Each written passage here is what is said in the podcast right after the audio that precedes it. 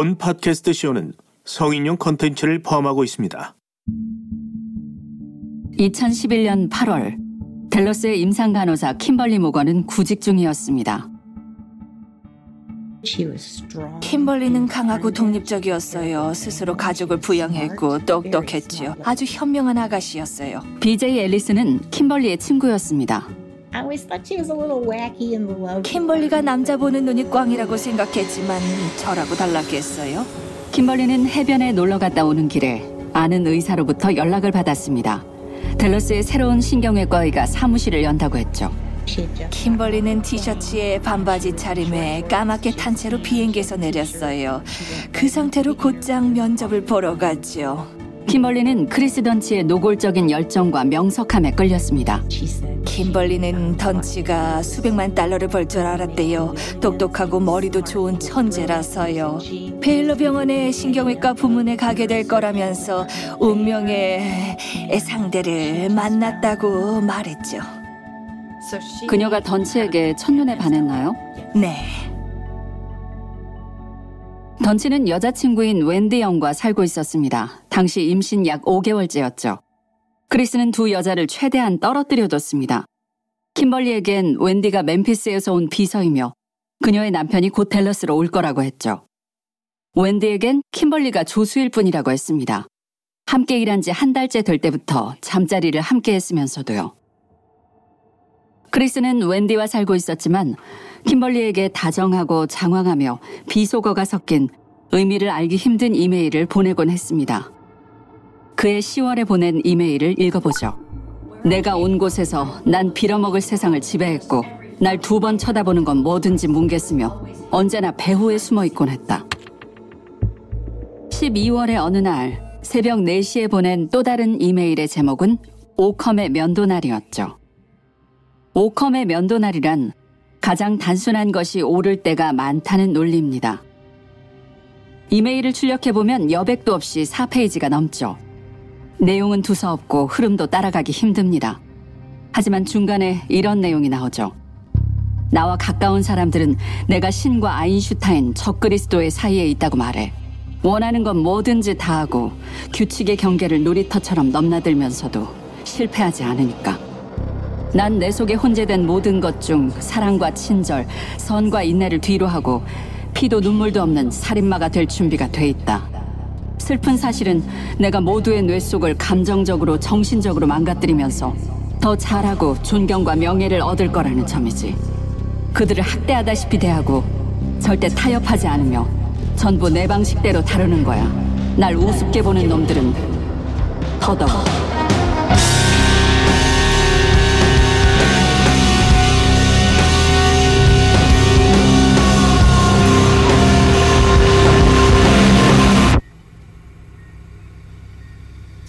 두 달도 지나지 않아 크리스토퍼 던치는 학창시절 친구 제리 서머스를 수술합니다.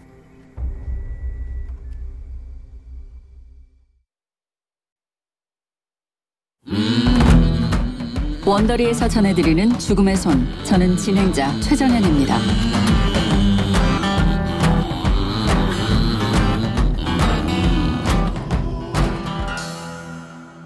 오늘은 제3화 오컴의 면도날입니다. 던치는 자신이 다른 사람의 규칙에 따르지 않아도 괜찮은 사람이라고 믿었죠. 사기꾼 영업사원 같은 분위기를 풍겼고 스스로가 상품이었습니다. 자신의 외과 기술을 쉽게 홍보했고 환자들의 신뢰를 연달아 얻어냈죠. 분명 이 세상 누구보다도 던치와 가까웠던 제리 서머스의 신뢰까지도요. 던치 박사를 알던 대부분의 사람들은 그를 미래가 창창한 신경외과의로 여겼습니다. 권위 있는 척추 수술 협력 프로그램을 포함한 테네시 대학에서의 훈련을 들먹일 수도 있었고요. 그래서 전 크리스 던치가 그토록 쉽게 거들먹대던 외과 훈련을 자세히 살펴봤습니다. 알고 보니 던치는 의대에 재학할 동안 수술실보다 연구실에서 더 오래 있었더군요. I ran into him at a Christmas party in 2006. 아, 크리스와 2006년 크리스마스 파티에서 만났어요. 아, 그때 다시 친해졌죠. 랜드 페이지는 던치의 또 다른 고등학교 친구입니다. 던치가 멤피스에서 외과 레지던트 겸 연구자로 근무할 때였죠. We started talking. 아, 처음에는 고등학교 당시를 회상하며 이런저런 대화를 나누다가 아, 자기가 회사 두 곳을 설립하는 중이라고 얘기를 꺼내더군요. 던치는 자신이 일하던 연구실에서 이뤄낸 발견으로 큰 돈을 벌 거라고 기대했죠. 그러더니 아, 투자 관점이나 운영 관점에서 사업을 함께 할 생각이 있냐고 물어봤어요. He had a very 아, 대단히 적극적인 태도였죠. 과학에 대해서도 잘 알고 아, 말로도 잘 풀어내더군요.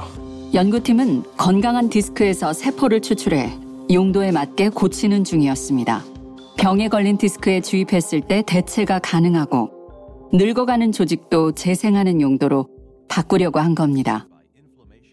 등의 통증을 수술 없이 완화하는 게 목표였죠. IDCT는 주입 가능한 동종이계 세포 요법으로 추간판성 세포와 점성이 있는 매개체로 이루어져 있으며 퇴행성 디스크 질병의 치료제로 현재 임상시험에서 사용되고 있습니다. 던치는 디스크제닉이라는 회사를 세우고 투자자를 찾기 시작했습니다. 랜드 페이지도 그중 하나였죠. 의과대학에서 던치의 지도교수 중 하나였던 케빈 폴리도 마찬가지였고요. 하지만 던치의 사업 파트너들은 얼마 지나지 않아 던치와 장기적으로 함께하기 어렵겠다고 판단했습니다. at the dinner meetings. 음, 저녁 회의 때면 던치는 아, 한 시간 안에 술 여섯 잔 정도를 거뜬히 해치우곤 했어요. 그때만 모임 때문에 마신 건가요? 아니면 뭐 다른 때도 술 마시는 걸 본 적 있으세요? 아침에 한 번 만났는데 보드카를 섞은 오렌지 주스로 하루를 시작하는 모습이 에, 똑똑히 기억나요. 페이지는 서류를 가지러 던치의 사무실에 갔다가 열려있는 서랍 속에서 거울 위에 쌓인 코카인과 돌돌 말린 현금을 발견했습니다. 전 지난 몇 달간 랜드 페이지와 이따금 대화를 나누면서 아주 엄격한 사람이라고 느꼈죠. 안 좋은 음식은 입에도 안 대고요. 그러니 사업 파트너가 별 생각 없이 약을 한다는 사실에 큰 충격을 받았을 겁니다. I confronted him several times. 전 던치와 몇 번 충돌했어요. 던치는 어떻게 반응했죠? He said, 아, 개인사에는 간섭하지 말라고 하더군요. 던치의 마약 남용은 사실 페이지가 아는 것보다 더 심각했습니다. 2006년 당시 제리와 만나던 여자친구는 어느 날 밤을 똑똑히 기억합니다. 사생활 보호를 위해 익명으로 처리하죠. 이분이 델러스 검사에게 진술한 내용입니다. 크리스토퍼 던치가 불법 마약에 손대는 걸 언제 처음 봤나요? 그의 생일 파티 때였어요.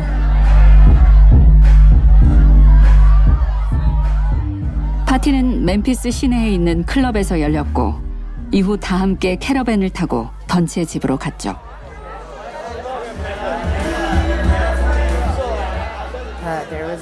LSD. Uh, LSD도 있고 코카인도 있었어요. 노아라는 불독 한 마리가 있었는데 너무 쉽게 약에 취하더라고요. 그때 깨달았어요. 맙소사. out of hand. 손쓸 수도 거실엔 술이 있었고. 냉장고엔 LSD, 뒤에는 코카인이 있었죠. 옷장 바로 위에 쌓여 있었어요. 파티는 밤새도록 이어졌습니다.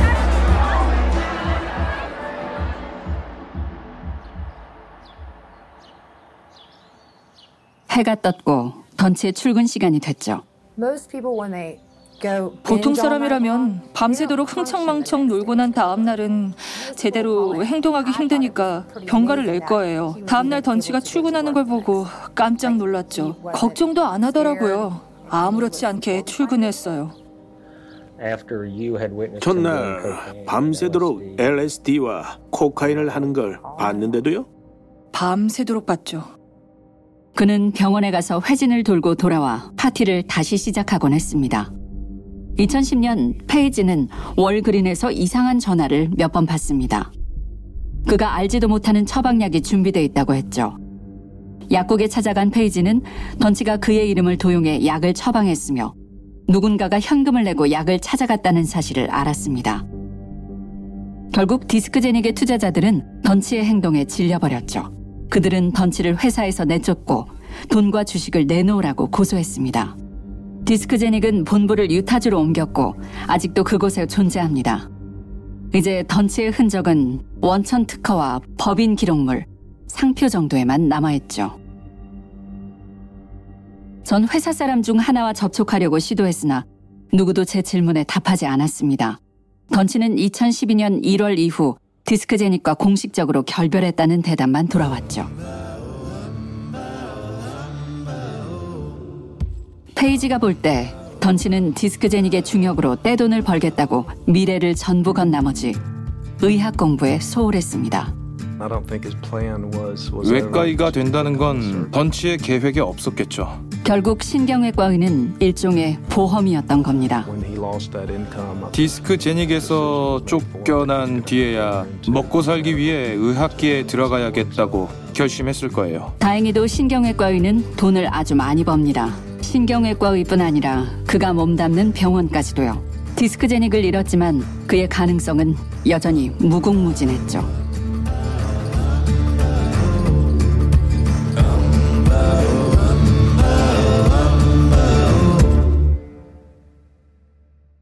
디스크제닉에서 파트너들에 의해 쫓겨난 다음 의과대학을 졸업한 크리스 던치는 델러스의 최소 침습 척추협회에 고용됐습니다. 이때가 바로 던치와 제리 서머스가 함께 델러스로 이사한 2011년이었죠.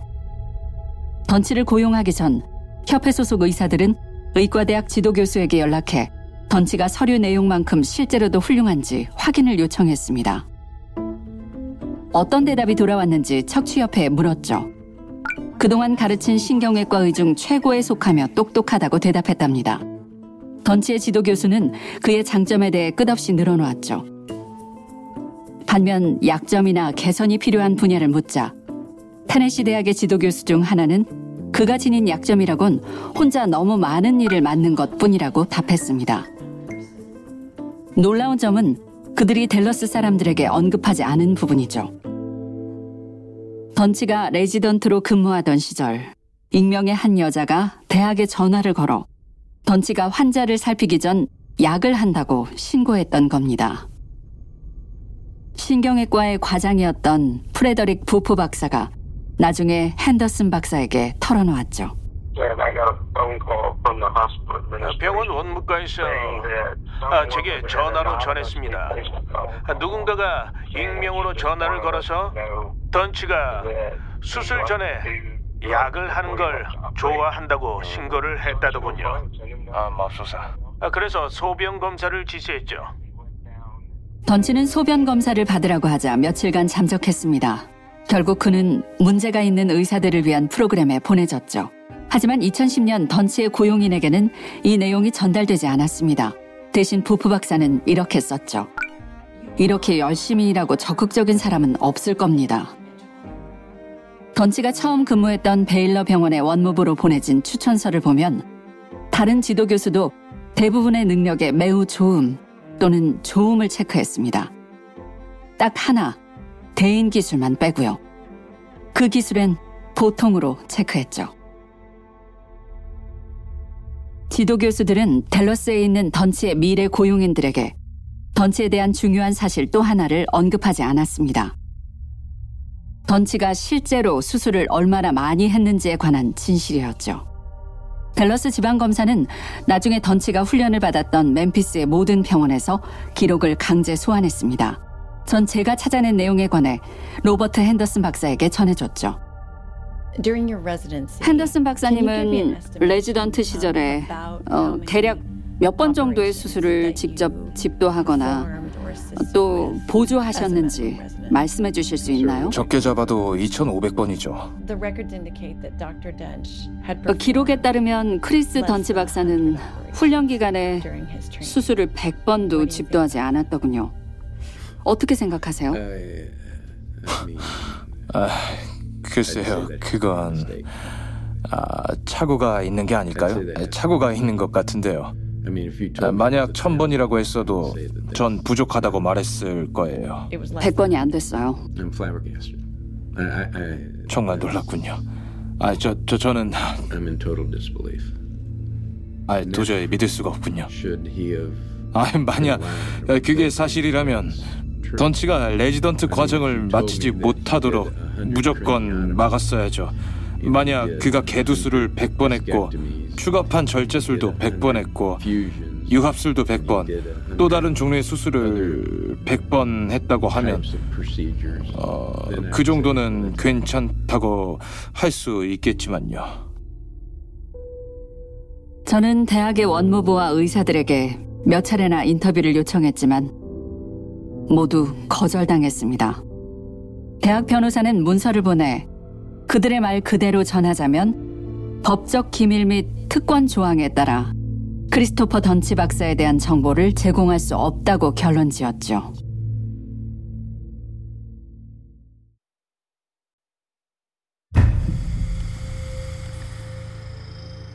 던치는 댈러스에 온 뒤로 바깥에선 새로운 병원을 짓는데 몰두하고 개인 시간은 사무실 안에서 킴벌리 모건과 시시덕댔습니다. 두 사람은 바깥으론 잘 안 나갔지만 업무가 끝난 후 그의 사무실 소파에서 관계를 가졌죠. 킴벌리는 법정 진술에서 이 만남을 데이트라고 했습니다. So why why is it a date? 음, 어째서 그게 데이트죠? 왜냐하면 사무실이잖아요. 다른 사람이나 동료들이 없었으니까요. 둘만 함께 있었으니 데이트죠.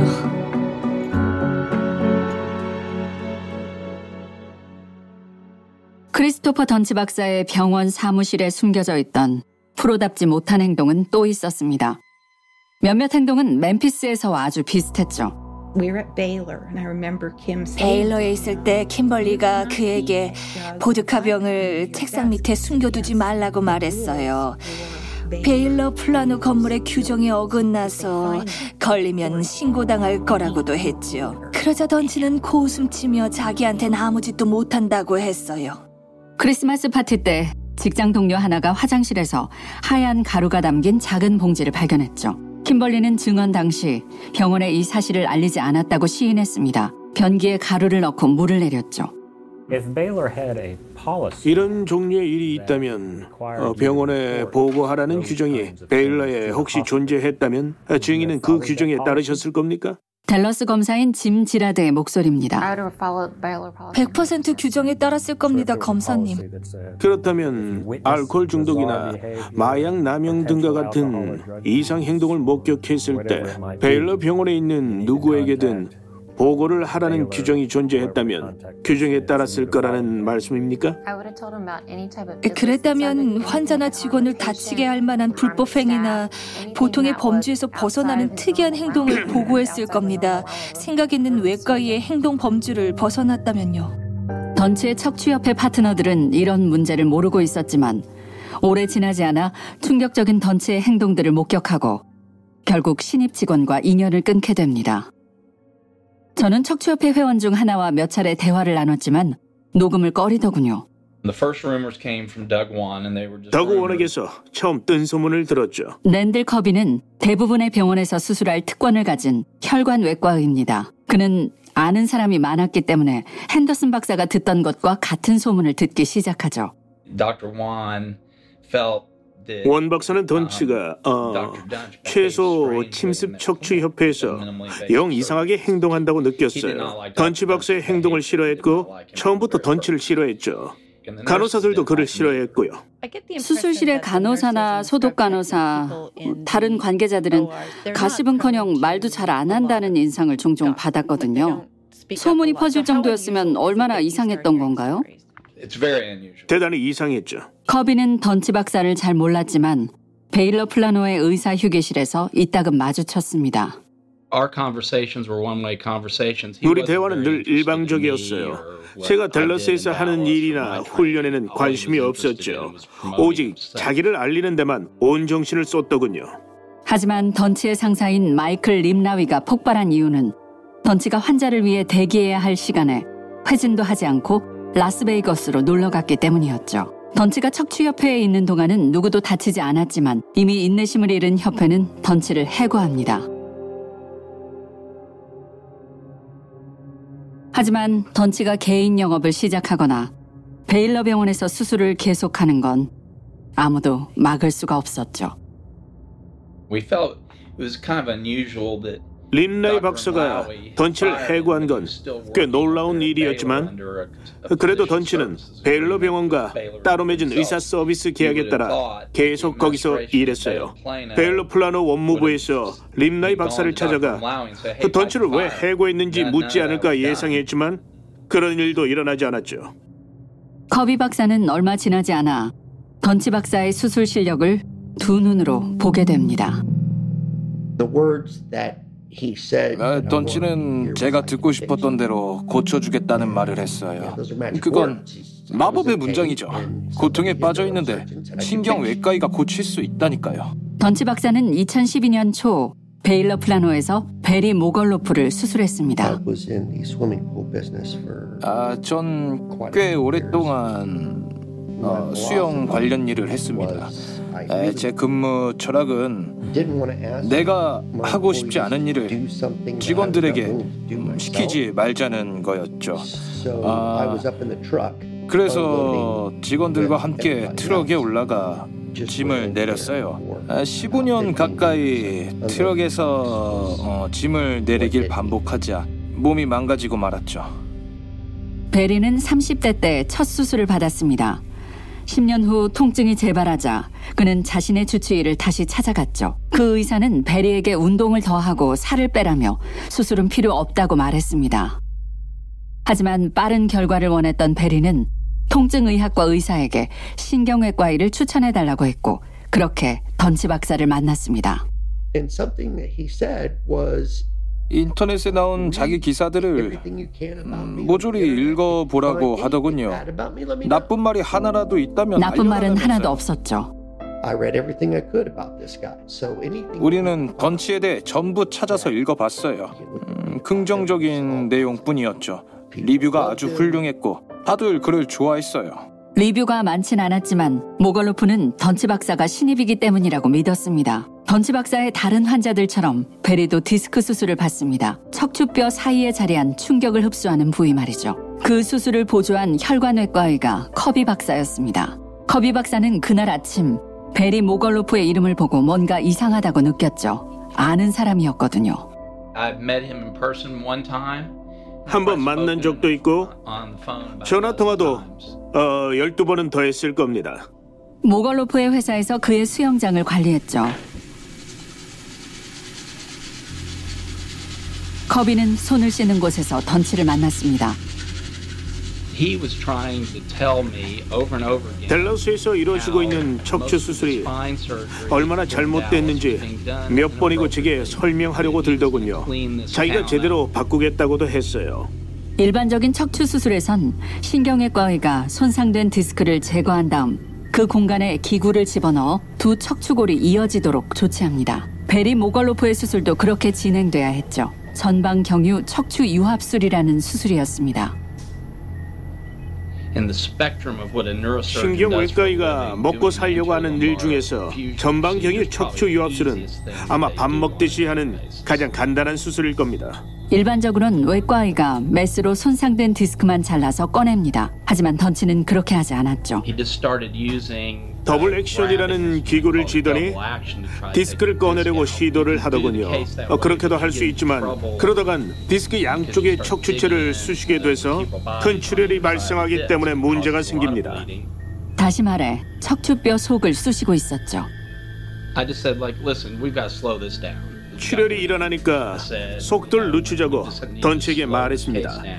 수술 속도를 늦춰야 한다고 했고 아, 그냥 메스를 들고 디스크를 꺼내라고도 말했죠. 어, 저도 그 정도는 할 수 있으니까 제가 대신하기를 원하냐고 물어봤습니다. 아, 그랬더니 자기는 이런 수술을 수천 번은 해봤다면서 제 도움은 필요 없다고 하더군요. 그는 던치에 대한 소문을 들었지만 척추의 기본 구조도 모를 줄은 상상도 못했죠. 이때 처음으로 던치의 수술을 목격했으니까요. The rumors that I had been hearing for months. 결국 제가 몇 달 동안 들었던 소문은 진짜였던 겁니다. 던치는 국소 해부가 뭔지도 몰랐고 수술도 할 줄 몰랐어요. 인류 신경외과 훈련 프로그램을 수료했고 인류 척추협회에서 훈련을 받았다는 사람이 그렇게 허둥대다니 정말 충격적인 광경이었죠. 커비는 수술실을 I 나섰습니다. did make 전제 느낌을 분명히 전달했어요. 그는 병원 수술실장에게 방금 벌어진 일을 전달하면서 던치가 얼마나 무능한지 설명했습니다. 동시에 그렇게 끔찍한 외과의가 절대 오래 갈 리 없다고 생각했죠. 하지만 커비가 틀렸습니다.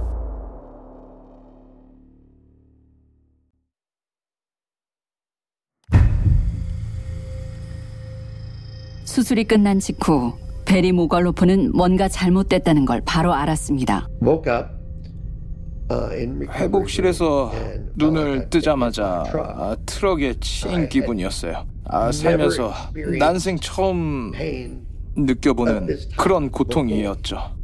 던치는 그에게 엄청난 양의 진통제를 처방했습니다. 아, 전 아주 오래 전에 그 아, 아편 아편제를 남용한 이력이 있어요. 아, 결과적으로 그 아편의 내성이 아주 강해졌죠. 어, 그래서 통증에도 훨씬 더 많은 진정제가 필요해요.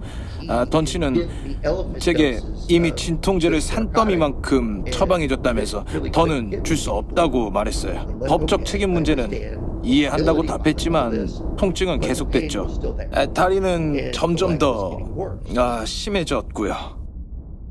모걸로프의 수술 직전 던치 박사는 리 패스모어라는 남자를 수술했습니다. 그 수술도 결과가 좋지 못했죠. 당시 수술실에 있던 혈관외과의는 던치의 수술을 온몸으로 막으려고 했습니다. 사실 리 패스모어 이후 모든 환자들이 장애를 안고 던치의 수술실을 벗어났죠.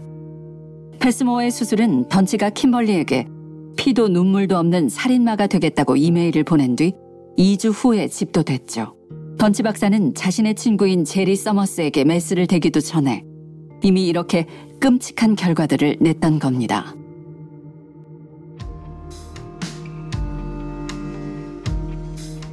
서머스의 수술이 끝난 직후 돌았던 소문 탓에 베일러의 CEO는 던치와 킴벌리에게 마약 검사를 지시했습니다.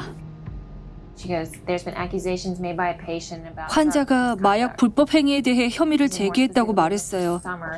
정확히 말해 서머스 씨가 어, 코카인 얘기를 했다고 말했죠. 킴벌리는 곧장 검사를 받았지만 던치는 시간을 끌었습니다. 첫날은 검사를 받으러 연구실에 가다가 길을 잃었다고 주장했죠. 다음 날은 신분증을 놓고 왔다고 했고요. 한 번은 연구실이 문을 닫았다고 주장했습니다. 오후 4시였는데 말이죠. 던치는 마침내 검사를 받았고 결과는 음성이었습니다. 그는 베일러에서 조사할 동안 자발적으로 떠나 있기로 합의했죠. 정신감정도 받았지만 결과는 정상이었습니다. 3주 후 그는 혐의를 벗었죠. 대신 외래 환자의 단순 수술에만 투입되도록 지시받았습니다. 그 사이 커비 박사는 제리 서머스가 살아남게 도와달라는 요청을 받았죠. 서머스의 상태를 본 커비 박사는 모걸로프의 수술까지 고려할 때 이젠 정말 던치의 커리어가 끝장났다고 짐작했습니다. 짧은 시기에 그런 상해를 두 번이나 입혔다면 보통 커리어가 끝나죠. 서머스의 경우 던치는 그의 경추 위쪽을 아예 불안정하게 만들어서 말 그대로 참수하다시피 했어요. 그것만으로도 커리어가 끝장날 사건이죠. 하지만 커비는 또 틀렸습니다. 다음 시간에 다룰 이유 때문이죠. 베일러 플라노에 화가 났어요. 감독할 사람도 없이 던치에게 켈리 마틴의 수술을 또 맡겨버렸으니까요. 켈리 마틴의 수술은 신경에 가해진 압력을 완화하는 단순 외래 환자 수술이었습니다. 신경외과적 관점에서 볼 때 너무나 단순해서 베일러 병원 측에서도 이 정도는 혼자서도 괜찮다고 믿었겠죠. 한 시간이면 끝날 수술이었습니다. 던치의 사무실 매니저인 BJ 앨리스는 켈리를 기억하죠. 켈리 마틴은 다정한 분이었어요. 어, 그분에게 어, 다발성 경화증이 있길래 담당인 마티스병 전문의와 따로 얘기를 나눌 정도로 특별히 애를 썼죠. 켈리는 초등학교 교사였고 다발성 경화증을 앓고 있었습니다. 다락에서 크리스마스 장식을 꺼내다 사다리에서 떨어졌는데 그때부터 등 통증을 앓았죠. 교실에서도 늘 서 있어야 했고요. 수술은 1시간을 훌쩍 넘어 2시간, 3시간 이어졌습니다. 수술 도중 그녀의 혈압이 크게 떨어지고 맥박이 빨라지기 시작했죠.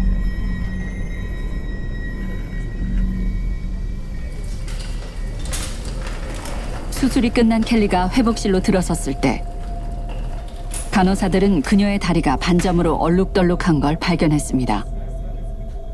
마취가 풀리자 켈리는 고통에 울부짖기 시작했습니다. 자기 허벅지를 때리며 물어뜯어서 의료진이 진정제까지 투여해야 했습니다. 던치는 그녀의 가족에게 수술 과정에 문제가 좀 있었지만 대체로 별탈 없이 끝났다고 전했죠. 물론 거짓말이었습니다. Kim called me from the OR and she was kim벌리가 수술실에서 전화를 걸었는데 아주 제정신이 아니었어요. 그녀가 죽었다고 말하길래 되물었더니 BJ 켈리가 죽었다고요라고 말하더군요. 어떻게 된 거냐고 물었더니 아, 어, 어, 저도 모른다고 아, 말 못한다고 했어요. 아, 음, 그러더니 켈리가 마취에 알레르기 반응을 일으켜서 죽은 거라고 덧붙이더군요. 물론 사실이 아니었죠. 부검 결과에 따르면 켈리 마틴의 복부는 피로 가득 차 있었습니다. 던치가 척수 근처의 대동맥에 구멍을 냈기 때문이죠. 켈리는 회복실에 조용히 누운 채 출혈로 죽어가고 있었던 겁니다. 이 모든 사건이 던치가 델러스 메디컬 센터에서 근무하기 몇 달 전에 벌어진 일입니다. 베일러는 던치의 끔찍한 사고를 또다시 떠안게 됐죠. 다음 날 병원은 마약 검사를 지시했습니다. 검사 결과는 희석됐죠. 던치가 수돗물을 섞었을 거라는 의미로 검사 자체가 실패한 겁니다. 3일 후 재검사 결과는 음성으로 판명됐죠. 하지만 큰 의미는 없습니다. 코카인은 보통 이틀에서 나흘 정도만 체내에 머물기 때문이죠. 병원은 자체 조사를 통해 던치 박사가 제리 서머스나 켈리 마틴의 수술에서 치료 기준을 충족하지 못했다고 결론 지었습니다. 수술을 끔찍하게 했다는 말을 고급스럽게 포장했죠. 그런데도 던치는 해고되지 않았습니다. 심지어 그 어떤 주의 연방 당국에도 신고되지 않았죠. 물론 외과에도 사람이라서 불의의 실수를 저지릅니다. 보통 그런 일을 겪으면 자기 비하에 빠지거나 손을 떨게 되죠. 핸더슨 박사는 오랫동안 수많은 외과 의들과 상담하며 위로해 줬습니다. 음, 그 수술들은 환자에게나 외과의에게나 일생에 한 번 겪을까 말까 한 아주 파괴적인 사건이었어요. 아, 또 그런 사건이 단 한 번만 벌어져도 음, 이일 자체를 그만두는 외과의들을 많이 봤어요. 아, 다시 메스를 들고 어, 또 다른 환자를 그 정도로 다치게 할까봐 두려우니까요. 아, 그게 일반적이란 말입니다. 일반적이라는 말이죠. 아, 자기 행동에 전혀 책임지지 않고 아예 무시해 버리는 건 음, 정상이 아니죠. 던치가 자신의 재앙 같은 실수를 인지하고 있었다고 해도 과연 책임감을 느꼈을지는 불분명합니다.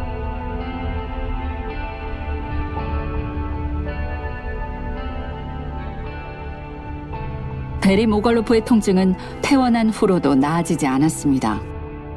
몇 주 후 던치 박사를 찾아간 그는 사무실이 옮겨졌다는 걸 알았죠.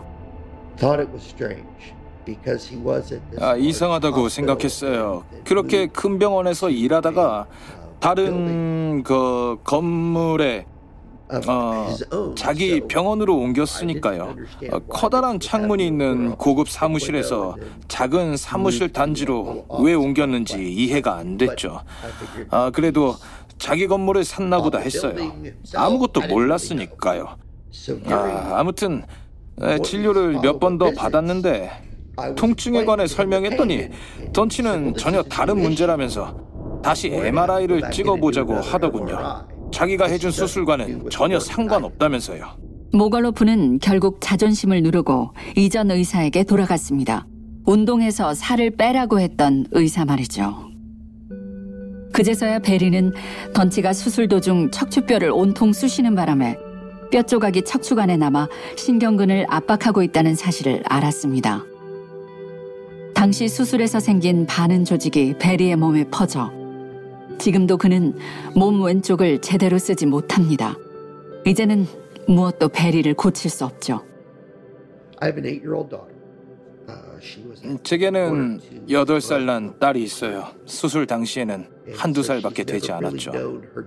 아, 그러니 아빠가 한때는 몸이 건강했다는 걸 영원히 모를 겁니다.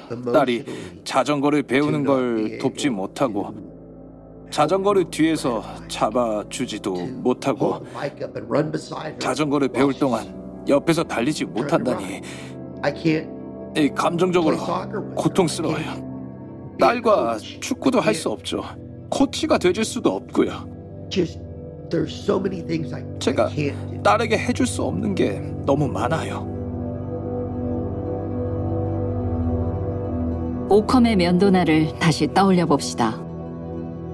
가장 단순한 것이 옳을 때가 많다는 논리 말이죠. 결론적으로 던치 박사는 끔찍한 외과의였습니다. 거만함에 눈이 멀어 아무리 노력해도 발전할 수 없다는 사실을 깨닫지 못했죠. 아니면 그가 능력이 부족한 의사였다는 게 더 간단할까요? 또는 삐뚤어진 영혼이라 현실을 직시하지 못한 걸까요? 그것도 아니라면 그가 킴벌리에게 보냈던 이메일처럼 피도 눈물도 없는 살인마였을지도 모르죠.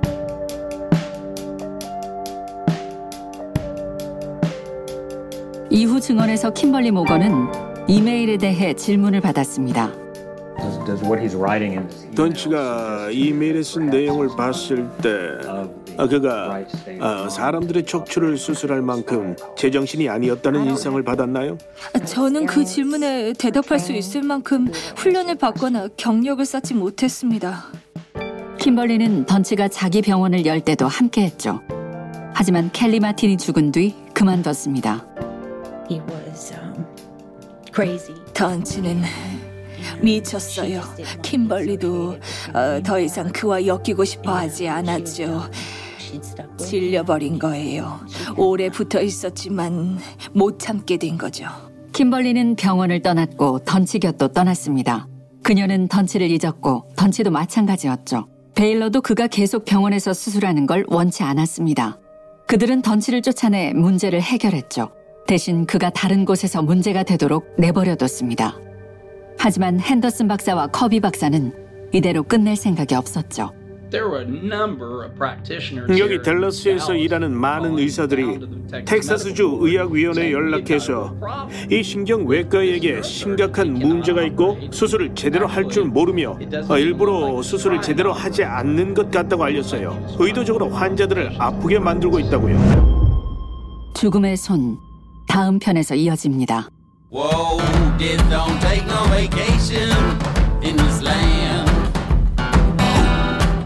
죽음의 손 6편 중 제3편을 즐겁게 청취하셨길 바랍니다. 재밌게 들으셨다면 별 5개와 구독 권유를 부탁드립니다. 본 방송은 원더리닷컴뿐만 아니라 애플 팟캐스트, 팟빵, 캐스트박스 또는 여러분의 팟캐스트 앱에서 청취하실 수 있습니다. 여러분이 살고 있는 지역의 외과의에 대해 알고 싶으시다면 우리의 파트너인 프로퍼블리카 사이트를 방문하셔서 외과의의 점수를 검색해 보시기 바랍니다. 스마트폰으로 청취 중이시라면 쇼 표지를 두드리거나 옆으로 넘겨주세요. 에피소드 내용과 미처 듣지 못한 정보를 확인하실 수 있습니다. 스폰서 광고도 보실 수 있습니다. 스폰서들을 지지해 주시면 저희 방송에 큰 힘이 됩니다. 감사합니다. 죽음의 손은 로라 베일에 의해 진행되었고 저는 한국어 버전의 진행자 최정현입니다. 번역은 조아미, 음향 디자인은 제프 슈미트, 이야기 고문은 조나선 허쉬, 보조 PD는 펠러비 코타마스, 총괄 PD는 원더리의 조지 라벤더와 마셜 루이, 그리고 헤르난 로페즈입니다.